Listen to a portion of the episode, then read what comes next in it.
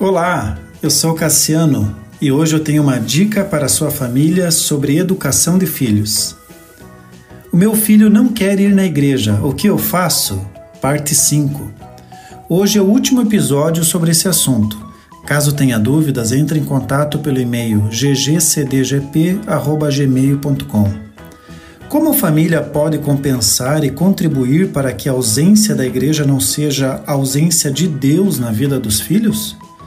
O lar é a primeira igreja, assim como a primeira escola. Acabamos terceirizando a formação espiritual e a formação acadêmica dos nossos filhos. Ser pai e mãe é um milagre nos dias em que vivemos. Então, devemos nos dedicar a desempenhar esse papel da melhor maneira possível. Se o lar é a primeira igreja, então é nesse ambiente que o filho deve aprender a ter relacionamento com Deus através da oração, da leitura bíblica, do louvor. É nesse ambiente que os pais exercem o pastoreio, aconselhando e exortando quando necessário.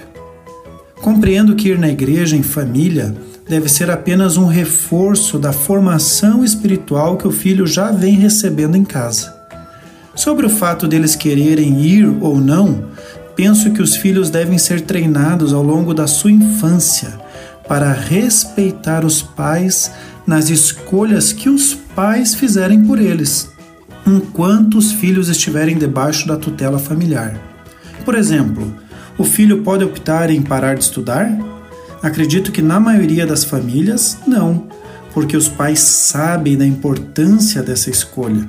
Da mesma forma, em relação à igreja e principalmente o relacionamento dos nossos filhos com Deus que deve ser regado todos os dias dentro das nossas casas, aonde Deus é o primeiro, é a nossa fonte de vida e é o nosso respirar. Continue abençoado, você que me ouve e toda a sua família. Gente grande cuidando de gente pequena.